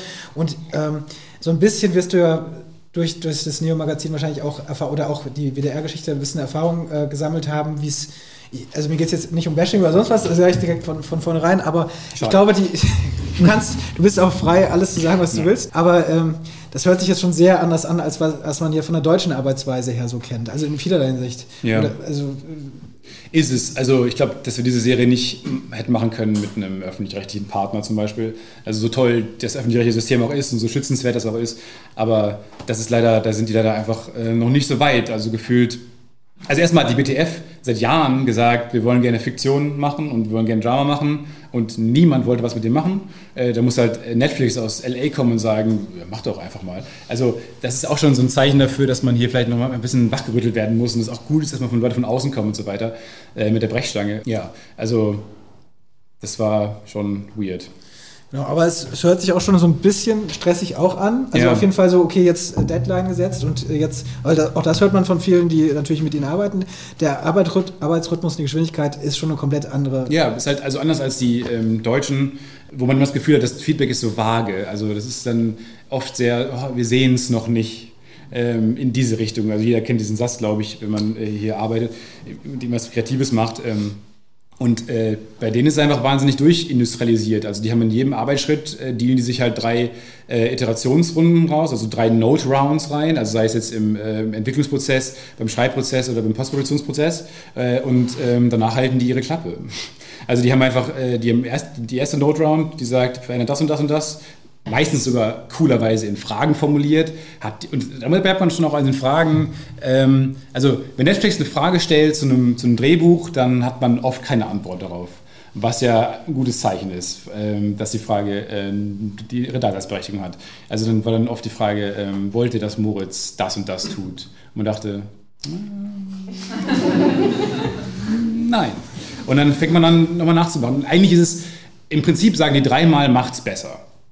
Also man kann auch jedes Mal sagen, das sehen wir anders und man kann Dinge ausdiskutieren und so und ähm, lassen sich auch total gerne überzeugen. Sind sehr hands-on, also ist alles sehr eng mit, mit uns passiert und äh, teilweise gab es auch Reibereien, wie es bei jedem kreativen Prozess so ist und so weiter. Aber die, ähm, ja, es ist wirklich wahnsinnig, macht's besser, macht's besser, macht's besser. Man setzt sich dreimal hin und macht's besser, weil, einfach weil man noch mal mehr Zeit rein investiert. Alle machen sich nochmal ihre Gedanken. Ähm, da vermischt sich ja auch die, die eigenen Gedanken nochmal mit von außen, von denen und so weiter. Dann kommt irgendwann ein Regisseur dazu, die nochmal eigene Gedanken haben. Von daher ist es ja eh ein natürlicher Prozess und so. Aber es ist halt irgendwie äh, hilft einem das, dass es so verschachtelt ist. Also ganz, ganz klar. Und dann, ähm, ja, hatte ich schon, man hat schon das gute Gefühl, dass man so besser zu Ergebnissen kommt, als vielleicht mit diesem Wagen. Ah, wir würden gerne nochmal einmal eine Runde mal drehen und gucken. Vielleicht sehen wir es dann. Auf jeden Fall äh, schnell, das habe ich jetzt verstanden. Ähm, eine Frage, die mir sofort in, wahrscheinlich auch ganz viel vielleicht im Kopf war, ähm, ich sag mal das Stichwort Breaking Bad. Wurde, wurde ihr viel damit konfrontiert oder gar nicht? Weil ich habe natürlich, Breaking Bad war lange Zeit äh, die Serie schlechthin, über ja. die alle gesprochen haben. Und natürlich ging es um jemanden, einem, einen einfachen ähm, Familienvater in dem Falle. Natürlich komplett an, nochmal andere Prämisse, die, was die Hintergründe angeht, aber natürlich der ins Drogengeschäft einsteigt und so weiter. Und auch durch Netflix vor allen Dingen, muss man sagen, in den USA bekannt geworden. Ähm, Habt ihr damit euch je auseinandergesetzt oder ähm, war, war das nie Eigentlich nicht. Also wir wussten, dass es kommen wird und so, weil ja. die, die Parallelen sind ja da offensichtlich, aber wir waren halt einfach, wir haben uns einfach über unsere Prämisse gefreut und wussten, dass die aus einer ganz anderen Ecke kommt. Und wir, also ich finde, Serien auch immer als Themenkomplexe und Themenerörterungen verstehen. Und wenn da finde ich, haben wir ganz klare Unterschiede. Also da ist Breaking Bad halt einfach, wie weit würde ich gehen, um meine Familie zu schützen? Und unser, unser Themengebiet ist eher ähm, äh, Aufwachsen in der digitalen Welt. Was, äh, wie weit gehe ich, um äh, die, die, technischen Möglichkeiten, die ich in meiner Tasche habe, jeden Tag äh, zu nutzen und jemand zu, zu sein, ähm, der ich gern wäre. Und ich glaube, das sind zwei ganz verschiedene Aspekte und aus ganz verschiedenen äh, Ecken des Lebens und so. Und ich, ich glaube, dass ähm, ja, dass da das einzige, was ich dazu sagen kann, ich glaube, wir haben von vornherein gewusst, dass es da darauf hinausläuft, dass wir irgendwann mal verglichen werden und so. Ähm, wobei nach äh, Morgen höre ich auf und Bastian Pastewka konnte das deutsche Breaking Bad auch nicht mehr gemacht werden. ähm, aber wir hatten am Anfang, als wir die Serienbibel hatten, die dann auch an alle äh, Gewerke rausgeschickt wird und so, damit alle den Ton verstehen und, und die Charaktere kennenlernen, ähm, hatten wir hinten drin so, so ein FAQ, wo, wo, die erste Frage war, sind wir das deutsche Breaking Bad? Nein. Gut, dann haben wir das auf jeden Fall auch geklärt. Du hast ähm, so ein bisschen über den Hintergrund gesagt, auch die digitale Welt und so weiter, Generationen-Porträt. Und wenn wir jetzt äh, darüber sprechen, überhaupt über das Schreiben und über das Plotten, du hast es gerade eben schon angedeutet, ich habe diese Woche ähm, nochmal eben nochmal reingeguckt, mir nochmal alle Folgen angeguckt und ich musste an einer Stelle sehr schmunzeln, weil das war, ähm, mein Gott, das ist ein super Satz, äh, ein super Wort. Ähm, du hast letzte Woche auch das äh, Podcast UFO, habe ich das gehört und da hast du darüber gesprochen, wie es darum geht, äh, E-Mails vorzuschreiben. Ja. Äh, dass du das machst, irgendwie, wenn es eine wichtige E-Mail ist, mhm. du hast es da gesagt, deswegen kann ich es äh, auch nicht ja, sagen, dass du dann immer dir, dir entwirfst und dann irgendwie, dass du nicht sofort abschickst, sondern ja, mal drüber guckst. Mach ich auch bei WhatsApp, wenn es um eine wichtige äh, Nachricht geht oder so ähm, schreibe ich die immer vor, weil ich äh, nicht in die Bredouille kommen will, die abzuschicken aus Versehen und dann ist sie unfertig und nachher rege ich mich darüber auf. Genau, und mit dem ein bisschen im Hintergrund, ich, erste oder zweite Folge ja. sich angucken, äh, gibt es genau diese Szene, wo ähm, die Hauptfigur Moritz, ich glaube an Gerda, glaube ich, seine, äh, die, eigentlich die Freundin seiner Freundin, ja. kann man so sagen, die aber auf ihn steht, äh, eben anfängt, eine, eine, Mail zu schreiben und sie dann kommt sie in den Entwürfeordner. Und da habe ich gedacht, haha, mhm. äh, habe ich jetzt was entdeckt. Worauf ich hinaus will, ist, inwieweit äh, habt ihr tatsächlich wie seid ihr rangegangen beim, beim Schreiben und habt euren ganzen Erfahrungsschatz damit reingenommen? Wie weit seid ihr da auch gegangen mit euren Erfahrungen und wie, wie, wie habt ihr da wirklich auch dann geplottet und, äh, und die ganzen äh, Geschichte entwickelt? So? Ja, also ähm, ich glaube, am Anfang stand halt die Prämisse und äh, das, der, der, Themenkomplex und so weiter. Und dann fanden wir natürlich interessant, also was ist da in der Prämisse überhaupt drin? Wir sind einfach dann hingegangen, haben halt versucht, die Welt zu kreieren und ähm, dann fängt man natürlich bei der Stadt irgendwie an, wo wir was erzählen wollten. Nicht in der Großstadt erzählen, weil hat man auch tausendmal gesehen. Berlin will man auch nicht mehr, sorry, ähm, äh, will man aber auch nicht mehr so häufig sehen in der, in der Serie. Also da hatten wir nicht so viel Spaß dran.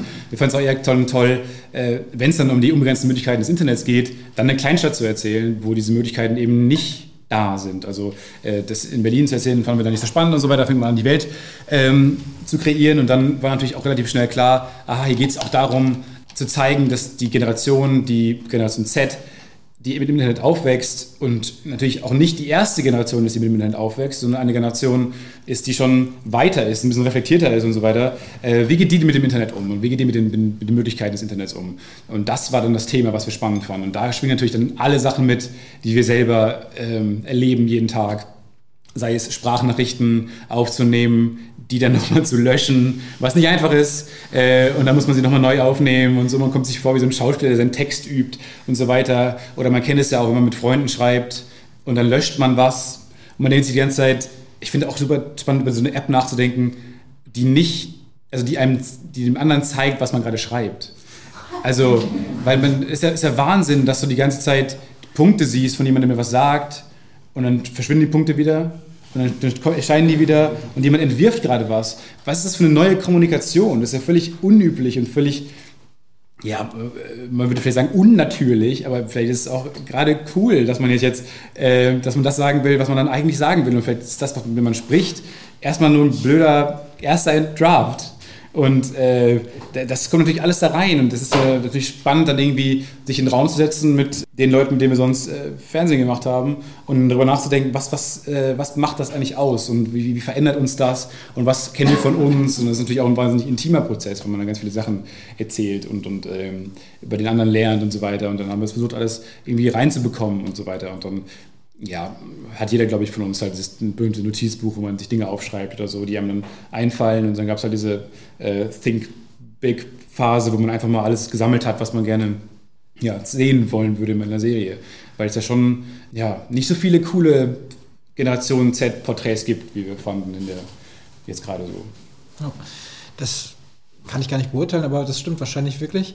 Habt ihr, ähm, du hast gesagt, dass die, ähm, dass ihr euch da hingesetzt habt in den Raum, habt ihr da gesessen, eben mit den Kollegen, die Fernsehen gemacht haben. Du hast gesagt, äh, also ähm, die, das sind die beiden, also Philipp Kisbohrer und Genau, ähm, Matthias. Matthias, die halt eben das gegründet haben. Die Genau. haben mit, äh, ich glaube, sie werden auch als, oder Das Philipp- Showrunner. Philipp wird als Showrunner Ja, genannt. beide, ja. äh, du und dein Kollege Sebastian, Genau. ihr wart Autoren. Mhm. Sebastian ist ja auch jemand, der, du hast schon aufgezählt, der schon viel gemacht hat. Eben total viele, ähm, eigentlich so alles Coole, was man im Fernsehen, wo man im Fernsehen schreiben Sebastian ist konnte, hat irre. Wenn man irgendwo mit Leuten aus der Fernsehbranche kennt, kennen den einfach alle. Weil er einfach alles gemacht hat. Also ähm, das ist Wahnsinn. Aber genau, wir hatten alle, da willst du auch wahrscheinlich auch hinaus, ich habe dich einfach unterbrochen, ähm, äh, wir haben alle noch keine Serie geschrieben. Wir haben noch nichts Fiktionales gemacht. Äh, bis dahin, außer Herr Philipp und Matthias halt im, im Zuge ihres Studiums. Und danach haben sie viel ähm, auch gemacht und, und Kurzfilme gemacht. Und ähm, ja, aber sonst hatten wir das noch nicht. Und das war, da muss man sagen, hat Netflix einen enormen Vertrauensvorschuss gegeben, den den, hier, die hiesigen ähm, äh, öffentlich-rechtlichen zum Beispiel nicht gegeben haben. Und ähm, ja, dann mussten wir es halt lernen. Wir wurden einfach ins eiskalte Wasser geschmissen und ähm, haben uns viel versucht drauf zu schaffen und so hat natürlich auch externe Beratung. Ab und zu waren nochmal andere Autoren dabei, ähm, die uns geholfen haben, ähm, so aus dramaturgischer Sicht. Wir kommen ja dann tendenziell alle eher aus der Comedy und nicht Genau, aus, ähm, ja. aus dramaturgischen Sinne. Also offensichtliche Frage und natürlich weißt du alles im Voraus schon mal. Nein, äh, ich bin zu offensichtlich. Aber natürlich äh, ganz offensichtliche Frage, ähm, wenn man von Comedy kommt, wenn man eben von dieses, äh, selbst wenn es eben diese längeren Stücke sind, die Ja. jetzt nicht so auf die Pointe aus sind, ähm, muss man diese ganze Drama, also ähm, äh, wie sagt man? Äh, Dramaturgie? Dramaturgie, so heißt Ja. das Wort, ja eben äh, lernen und ähm, oder zumindest irgendwie was darüber wissen. Also wie habt ihr euch, äh, oder hast du dich selbst fortgebildet, hast du dich damit irgendwie Ich habe auseinandergesetzt? es gemacht wie damals mit äh, den Comedy-Büchern. Ja. Äh, Welches weil- waren die Bücher? Ähm, ach, die, die, die man kennt. Äh, sei Story. es Sid Field, ähm, St Story, ja, ähm, ähm, John Truby und so weiter, was man dann alles so liest und so. Ich bin auch großer Fan von Dan Harmon, der Rick and Morty und Community und so geschrieben hat, der den berühmten Story Circle erfunden hat und so. Gibt ja tausend Wege oder Campus, ähm, äh, ja, Heldenreise. Also das ist ja, da kann man ja sich verlieren drin und da muss man wieder den, den Weg hinausfinden aus diesem Dschungel, weil ich glaube, also irgendwann hat man dann so viel Theorie im Kopf, dass man das Gefühl hat, nee, diese Idee funktioniert nicht, weil die gegen diese Theorie widerspricht. Und dann plötzlich äh, fühlt man sich so äh, wie so im Irrgarten und kommt dann auch nicht mehr raus. Und da muss man sich dann wieder von frei machen und ähm, darauf vertrauen, dass man das alles irgendwie im Unterbewusstsein hat. Und erstmal hat jeder Mensch ja, das sagen ja auch diese ganzen Bücher, ähm, das ist ja, kann man ja nur das kann man insofern objektivieren, als dass jeder Mensch ja ein gewisses Gefühl hat, unterbewusst für Stories. Und ähm, ich meine, das, das fängt ja bei Aristoteles an. Ähm, danach hat sich auch nicht mehr wirklich krass weiterentwickelt, sondern ist immer nur eine, eine äh, Variation dessen, ähm, wie Stories aufgebaut sind. Und, und ähm, ich glaube, ähm, ja, im Endeffekt muss man dann, wenn man das alles mal gelesen hat oder auch nicht gelesen hat, auch seiner Intuition vertrauen und da hatten wir auch einfach Lust, irgendwann sich von dem frei zu machen, zu sagen, komm, wir machen, erzählen einfach die Story, die wir gut finden ähm, und, und äh, in der Zeit, die wir haben. Ich glaube, du es war auch in dem letzten äh, Podcast UFO, sorry, dass ich darauf immer rumreite, aber ähm, ich glaube, da hast du äh, Phoebe Waller-Bridge erwähnt, die Ja. jetzt äh, gerade sehr ausgezeichnet wurde Ja. äh, bei, bei den Emmys. Ja, ich hasse sie. Und ähm, genau, es wäre so die Frage, gibt es für dich so, auch beim Schreiben, und es, ich frage jetzt echt nicht nach Ja. Vorbildern so, das finde ich doof, aber trotzdem, gibt es für dich so ein paar Serien oder Serienmacher, wo du sagst, die sind das Ja, absolute jetzt bei Fleabag dachte ich mir, bei beiden Staffeln bin ich einfach nur sauer auf Phoebe Waller-Bridge, weil das unglaublich toll ist und es ist so gut geschrieben und ich kann nicht glauben, dass sie das alleine geschrieben hat und äh, ich möchte, dass da jemand auffliegt, dass da ein Riesenteam hintersteckt und so. Äh, aber wahrscheinlich ist es jetzt einfach und sie ist einfach mega und ähm, es ist unfassbar. Also es ist ganz toll geschrieben und ähm, war jetzt auch für Staffel 2 ein großes Vorbild, also was den Ton und die Geschwindigkeit angeht und die klare Aufstellung der Figuren in jeder Szene. Und es ist einfach so toll und origineller Humor, eine ganz tolle moderne, moderne Sitcom. Ähm, ja, dann bin ich großer Fan von, von Aaron Sorkin, ähm, Dan Harmon, äh, Wes Anderson. Also das sind so die Sachen, die ich immer aufzähle, weil ich die cool finde. Also vor allem halt Aaron Sorkin fand ich auch cool. Also ich wünschte, ich könnte so schreiben und, und äh, aber ich bin, ich mag einfach diesen Klang, äh, dieser Dialog. Ich finde, das ist der beste Dialogautor der Welt, weil er einfach so ganz, die Figuren reden so schnell und ähm, ich hasse den Satz, den ich so oft gehört habe. Ja, Stefan, aber so spricht doch niemand. So, weil ich immer denke, ja, darum geht es doch nicht. Also, dann würde ich eine Dokumentation gucken, aber wir gucken doch, wir gucken doch was, damit wir, weiß nicht, eine coolere Version der, der Realität gucken. Und das Fiktion ist ja nicht ähm, Dokumentation. Deswegen, ähm, das sagt äh, Aaron Sorkin auch immer, und weil niemand seiner Figuren äh, besteht in Realitätstests. Alle sind super smart und super schnell und, und super eloquent und reden die ganze Zeit. Und das finde ich total cool. Das mag ich, diesen, diesen Stil mag ich total gerne. Und deswegen, ich glaube, wenn man äh, How to Sell Drugs Online Fast anschaut ähm, ähm, und die, die Drehbücher anschaut, da wird einfach die ganze Zeit gelabert. Ähm, das haben wir zumindest da ein bisschen klar. Kann man was, fällt dir was leichter? Also ist es, fällt es dir leichter, Dialog zu schreiben oder leichter quasi zu plotten, also die, die, die Geschichte? Auf jeden Fall Dialog.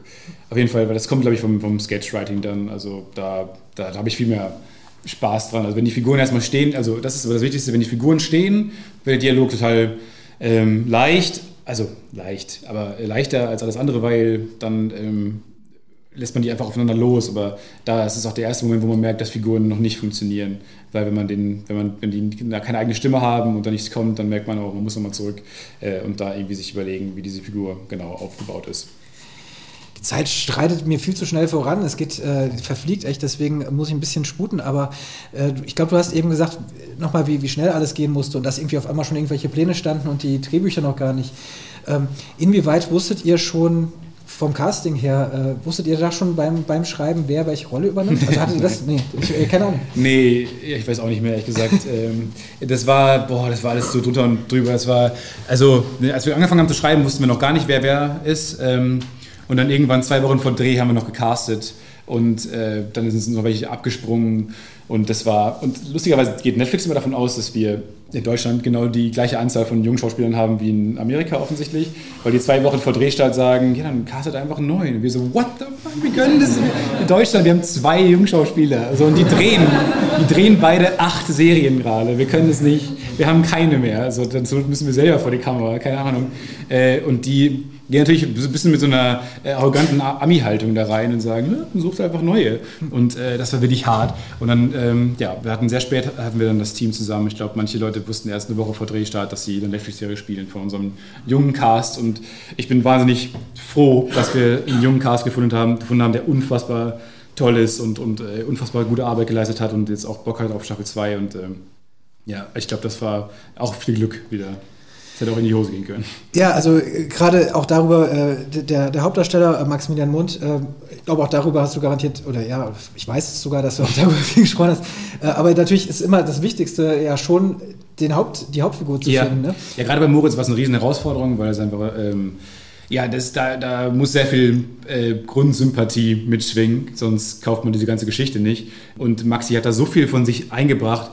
Maxi ist gar nicht wie, ich glaube, der ist der Charakter, der Schauspieler, der am weitesten von seinem Charakter entfernt ist, einfach weil er so ein super empathischer, sozialer Typ ist. Also das Gegenteil von der Figur, die er spielt. Und er hat das dadurch geschafft, so eine unfassbare Sympathie reinzulegen. Und er, weil er so eine gute Beobachtungsgabe auch hat und so ganz viele äh, sympathische Manierismen sich gemerkt hat und in diese Figur reingelegt hat, ähm, weshalb man die dann irgendwie doch mag, obwohl sie ja die ganze Zeit nur alle anlügt, doofe Entscheidungen trifft und, und ähm, äh, unempathisch hochtausend ist. Und ich glaube, das ähm, hat uns da sehr geholfen und das mussten wir auch von diesem Schauspieler verlangen, was nicht, nicht einfach war. Ich weiß, dass du natürlich über die zweite Staffel überhaupt nichts äh, verraten darfst. Deswegen frage ich auch sowieso nichts Inhaltliches. Nur, ähm, das sagen ja auch sehr viele Autoren oder Serienautoren vor allen Dingen, wenn sie denn nach der ersten Staffel die Schauspieler auch kennen, die die Figuren verkörpern, ändert das auch nochmal die Herangehensweise ans Schreiben, weil sie jetzt wissen, wie die aussehen und vielleicht auch die eigene ähm, Manierismen oder was auch immer ja. mit reinbringen. Ist das in dem Fall genau auch so? Also hat das nochmal jetzt, ähm, wie gesagt, ich hoffe, das ist eine Frage, die man vielleicht noch beantworten kann. Ansonsten sagst du selbst, äh, wenn, wenn es weit geht. Mir geht es einfach nur darum, hat das nochmal den Einfluss gehabt auf euch, äh, als ihr die, die, zweite Staffel geschrieben habt, dass ihr die wusstet, wer es spielt? Ja, also ich habe ehrlich gesagt ja keine Erfahrung. Was äh, ist meine erste, zweite Staffel? Ähm, und ehrlich gesagt fühlt sich an wie Fanfiction schreiben, denke ich mir die ganze Zeit, weil die Serie gibt es ja schon. So, wer bin ich jetzt, die Geschichte weiter zu erzählen? Es fühlt sich, man kennt die Gesichter und so. Man denkt, du kannst das super kopieren, hast du gesagt. Also ja, man kann, man kann sich gut selbst kopieren. Ähm, Ja, und es, es, macht schon was mit einem, glaube ich. Ähm, aber jetzt gar nicht so bewusst. Ich glaube, es sind eher unterbewusste Geschichten und so, dass man sich denkt, ähm, dass man, glaube ich, besser auch schreiben kann für die Figuren. Und, und äh, also ich glaube, Dialog fiel uns jetzt allen leichter und auch ähm, für neue Autoren, die dazugekommen sind, ähm, weil man einfach schon was hat, auf das man sich bezieht und so weiter. Genau, also was man, glaube ich, sagen kann, oder ich sage das, was man weiß, äh, also ihr, ihr dreht gerade, äh, ihr habt also anscheinend, ich gehe mal davon aus, ihr habt die Bücher geschrieben, aber okay, du musst dich dazu nicht äußern. Ihr habt ja auch hin und wieder, habe ich gesehen, äh, werden, werden Mitarbeiter gesucht, die irgendwie äh, helfen in der Postproduktion oder so. Habe ich äh, der, auf der Instagram-Seite von Bild- und Tonfabrik mal gesehen. Aber du hast dich öfter mal in, einem, in so einem Schulkorridor äh, fotografiert. Ja, rein zufällig. Genau, also das geht alles voran. Ich, wie gesagt, du, du, ich rede einfach, du sagst gar nichts. Ich gehe davon aus, dass nächstes Jahr die neue Staffel kommen wird. Ähm, das ist auch alles cool. Ähm, ich bringe mich auch in keine weitere unangenehme Situation, merke ich gerade, was ich, dass ich in welche Richtung gehe. Ich frage nochmal was zum Drehbuch. Wir sind ja hier an der Master School Drehbuch, deswegen wollen wir über Drehbücher schreiben und äh, sprechen. Und du hast gesagt, hast diese ganzen ähm, WhatsApp-Nachrichten, diese ganzen, keine Ahnung, ich weiß ehrlich gesagt noch nicht mal, wie das heißt. Wenn du die Spiele hast, diese Direct Messages bei irgendwelchen Games oder so auch, ja. das, darüber funktioniert es ja auch. Discord heißt es ja. Okay, sorry. Ja, ja aber das stimmt, es wird ja auch erklärt. Mhm, wussten ähm, wir auch nicht. es ist erstaunlich auch, wie weit ich weg bin von der Generation, die wir da erzählen. Ich dachte auch immer, ich bin ja so alt wie die alle. Nein, äh, weil das ist ganz anders nochmal. Wie, wie, habt ihr das alles geschrieben? Also ich stelle mir gerade so eine Drehbuchseite vor ja. und dann ist es ja wirklich so, du hast dann da das, was passiert, du hast die Nachricht, die geschrieben wird, äh, also nochmal den Austausch, das ergibt, wie sieht das aus? Also wie, wie, interessiert mich mal rein praktisch, also wie so, sieht so eine Seite aus? Ähm, ja, dass äh, alle Departments, äh, die dann die Drehbücher bekommen haben und an die Arbeit gehen sollten und die Regisseure, die die Bücher gesehen haben, haben gesagt, haben gesagt habt ihr eigentlich einen völligen Schaden. Äh, es passieren drei Dinge gleichzeitig, es könnt, das kann niemand machen. Und wir haben die ganze Zeit gesagt, ja, aber so ist halt die Generation. Also wir sprechen ja miteinander in der Runde, während wir miteinander, mit anderen Leuten schreiben und es ist gar nicht gesagt, dass die, das Gespräch, was wir gerade führen, äh, nicht sogar unwichtiger ist als das Gespräch, was wir gerade unterm Tisch vielleicht mit jemandem, also für uns, ähm, wenn, wenn, du mit einem, wenn ich mit einem Mädchen schreibe, die ich toll finde, unterm Tisch, dann ist mir das vielleicht wichtiger gerade als das Gespräch, was ich führe. Und ich meine, das ist, das ist schon spannend, was es mit uns macht. Und ich glaube, ähm, da mussten auch viele Leute, die in den Prozess kamen, äh, erstmal lernen, ähm, ja, dass, es, äh, dass man auch so jetzt neuerdings Geschichten erzählen kann. Und ähm, ja, die Drehbuchzeiten waren auf jeden Fall voll. Also da gab es Screen-Contents, die haben wir auch alle ausgeschrieben, alle Chatverläufe waren ausgeschrieben und so. Ähm, es war dann in der Postproduktion unfassbar viel Arbeit, wo Sebastian noch jemand im Urlaub war, wo ich immer noch sauer bin. Und ich dann der einzige Autor war, der, der jegliche Chatverläufe schreiben musste. Ich habe noch nie so viel Bullshit geschrieben in meinem Leben. Also einfach nur, ähm, weil man ja immer den Anfang auch sieht und das Ende und manchmal, also nur der, nur der wichtige Teil steht dann im Drehbuch und so, aber die Drehbuchseiten waren voll. Also wir haben alle Verläufe geschrieben. Ähm, ähm, das war, wurde genauso ausgeschrieben und genauso wichtig behandelt wie der Dialog und wie der Actiontext. Also das haben wir, da haben wir gar nicht, ähm, gar keine Passierung vorgenommen, sonst war uns alles gleich wichtig, wie den Leuten auch. Eine Sache muss ich doch kritisieren, ja. oder die mich zumindest irritiert hat und äh, Ihr habt diese ganzen Chatverläufe äh, in englischer Sprache. Nee. Da, zumindest stehen sie, also ich sehe sie in nee, englischer Sprache. Nee, das ist nämlich genau das Ding, was mich so nervt. Okay. Ähm, dann hast du eine Netflix auf Englisch gestellt. Ja. Und das haben alle gemacht, die oft, also das sind Leute, die in meiner Bubble sind, auch immer, äh, die halt die Filme und die Serien auf Originalton gucken, okay. weil es einfach einfacher ist. Dann stellst du es immer auf Englisch und dann ist erstmal alles voreingestellt. Ähm, Problem ist, dass wir eine lokalisierte Version haben. Das heißt, wenn der Netflix auf Deutsch ist, hast du alle, Deut also das wurde, irgendwann wurden wir halt damit konfrontiert, dass da gibt es ja auch Marktforschung und so einen Scheiß und dann äh, haben die uns gesagt, dass man das nicht äh, versteht. Äh, als ähm, erstmal sind Amerikaner eh nicht gewohnt zum Beispiel, also ich glaube 80 Prozent unserer Zuschauer waren nicht deutsch.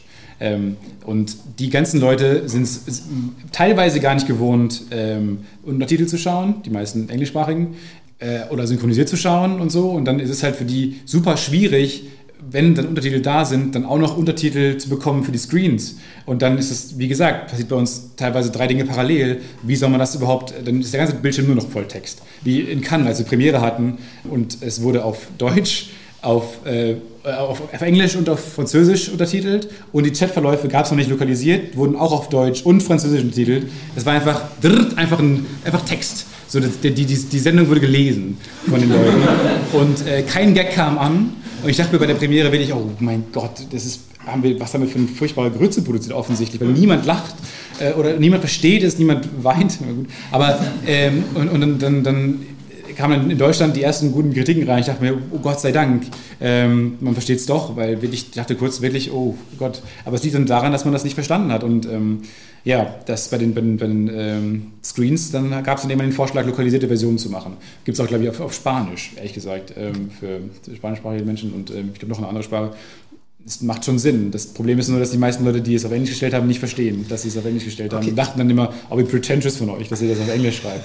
so weit wollte ich nicht gehen, ähm, aber tatsächlich habe ich mich das ge ja, also ja. gefragt. Aber es ist ja ganz, dann können wir es jetzt hier mal aufklären. Ja. Zumindest dann weiß es auch jeder. Und ähm, wenn man die nächste, die zweite Staffel vielleicht guckt, dann stellt man vielleicht mal um. Ja.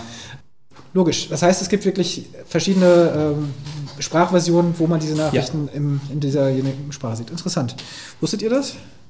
Nein, gut. Nee, ich bin ja froh. Alles steht in im Kopf. Du hast jetzt gerade schon, ähm, schon die anderen, nicht äh, deutschsprachig oder sowas gesagt. Ähm, die würde ich mal über die Wirkung würde mich interessieren. Du hast gerade Cannes schon erwähnt. In Cannes äh, war die Premiere der Serie. Ja. Äh, dieses Jahr im Mai, glaube ich. Oder ja. nee, doch ja, kurz bevor nee, es äh, im Frühling, Frühjahr.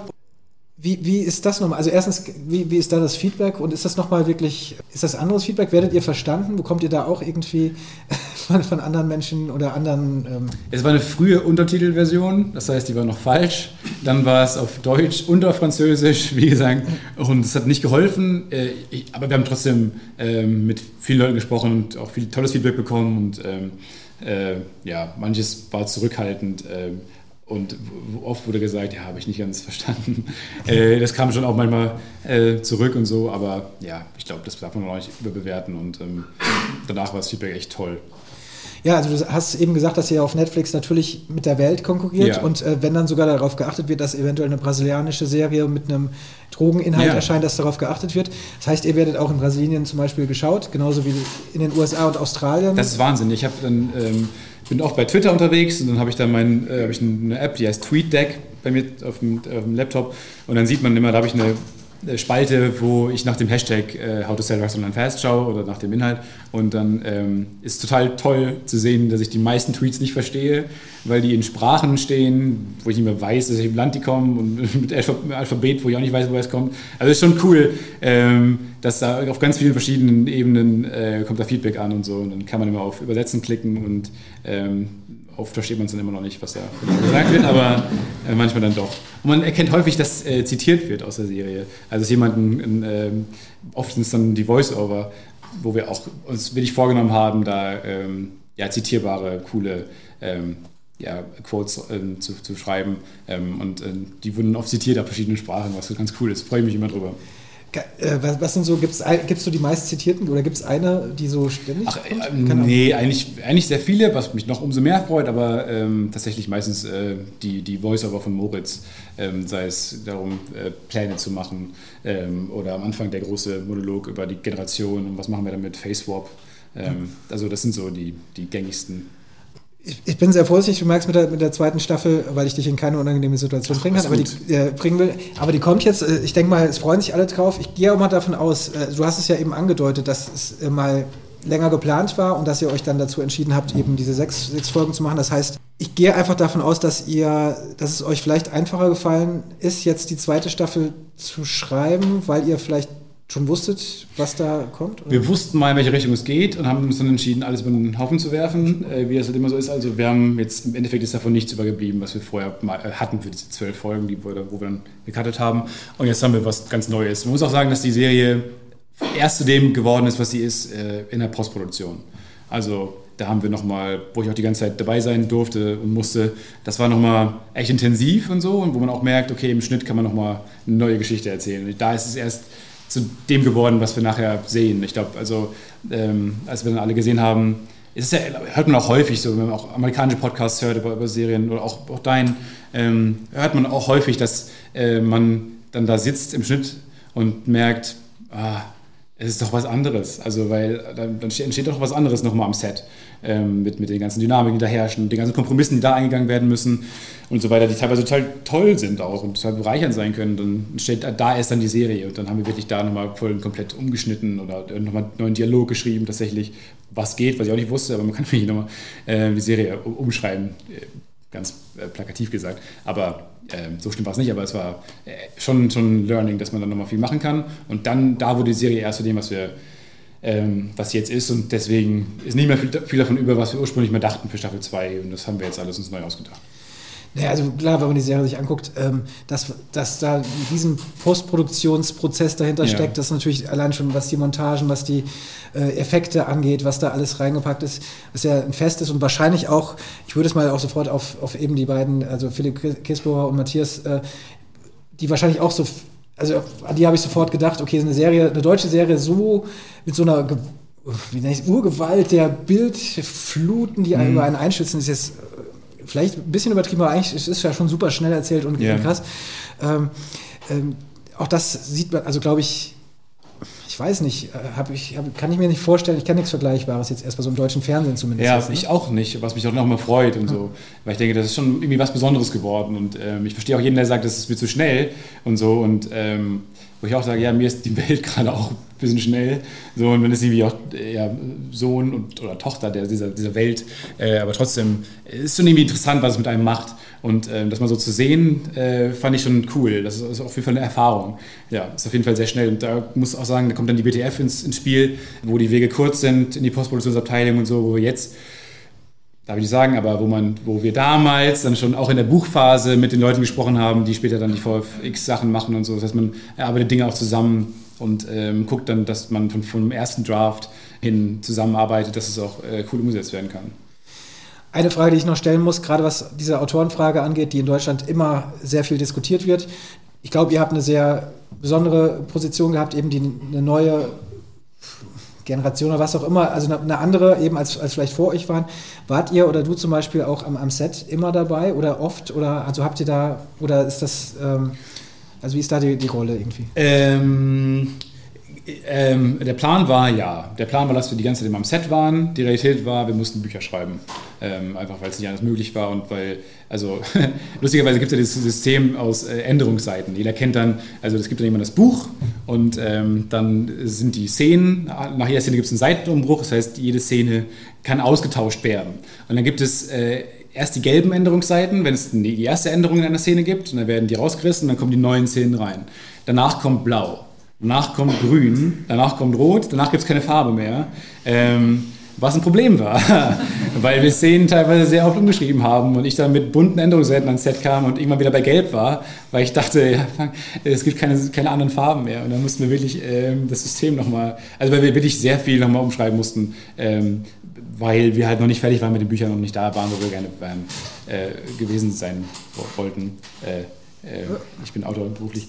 Ähm, und das war, hat auf jeden Fall äh, das sehr viel ja, anstrengender gemacht, als wir eigentlich dachten und so. Und ähm, jetzt bei Staffel 2 ähm, äh, wird das alles anders laufen und ähm, ist auf jeden Fall, ja, da ist die, die Autorenrolle auf jeden Fall nochmal eine, eine wichtigere. Gott sei Dank. Wir sind jetzt wirklich schon so gut wie am Ende angekommen. Wir werden gleich, ähm, das sage ich für alle, die jetzt noch, noch nicht hier waren, dass die meisten, glaube ich, sind. Es läuft immer so ab, wir machen das jetzt hier zu Ende. Wir sagen Tschüss, dann äh, darf auch gerne geklatscht werden. Und dann danach habe ich mit Stefan abgesprochen, dürfen gerne noch ein paar Fragen gestellt werden. Die sind dann exklusiv. Das heißt, alle, die hier waren, haben die, die Möglichkeit, die Fragen zu stellen und auch zu hören. Für den Podcast sind sie dann nicht mehr zu hören. Genau. Und ansonsten, aber sage ich jetzt erstmal, Stefan, vielen, vielen Dank, dass du hier warst, ja, dass du so viel erzählt hast. Das war sehr spannend, sehr lustig und äh, sehr interessant. Und vielleicht, bevor ich dich ganz verabschiede, was du bestimmt total gerne machst. Was ist dein Tipp an junge Autoren? ich habe gerade schon gerade überlegt. Ähm, also, wie ich damals, äh, wie ich gerade schon gesagt habe, ähm, was meine Beobachtung war in Richtung Fernsehen, seid einfach wild. Also macht einfach, was ihr Bock habt und so und, und äh, achtet nicht auf das, was immer schon gemacht wurde, sondern ähm, es gibt so viele Möglichkeiten und äh, gerade wir, die mit mit YouTube groß werden und so und eigentlich die, ganze Zeit coole Kameras haben und so weiter und machen können, was sie wollen die ganze Zeit, sind immer noch irgendwie voll brav und ähm, äh, denken immer noch an den Wänden, die gebaut wurden vor äh, Jahrzehnten und deswegen äh, wild sein und ähm, machen, worauf man Bock hat die ganze Zeit. Das glaube ich, das kann man. Das ist, würde ich auch mal sagen, wirklich ein sehr gutes Schlusswort. Ich danke dir auf jeden Fall für deinen Besuch heute hier. Ja, vielen Dank für die Einladung. Und äh, ja, sag mal erstmal schon mal vielen Dank.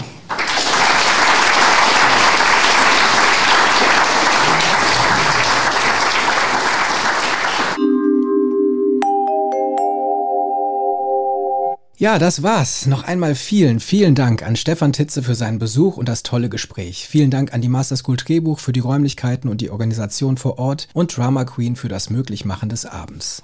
In den Shownotes auf serienreif-podcast.de findet ihr alle hier erwähnten Links und auch noch weitere Informationen und Hintergründe zu den besprochenen Themen. Auf der Seite gibt es zudem auch die Übersicht zu den 44 vorangegangenen Podcast-Folgen und Gästen sowie unter serienreif-podcast.de slash live eben auch alles zur nächsten Live-Ausgabe mit den Machern von Skylines. Ach so, abonniert Serienreif doch, zum Beispiel bei iTunes oder Spotify. Wobei, kann man bei Spotify überhaupt abonnieren? Ähm, Sowas in der Art jedenfalls bestimmt. Einfach nach Serienreif-Podcast suchen und den mit dem Zusatz Deutschland in Serie auswählen.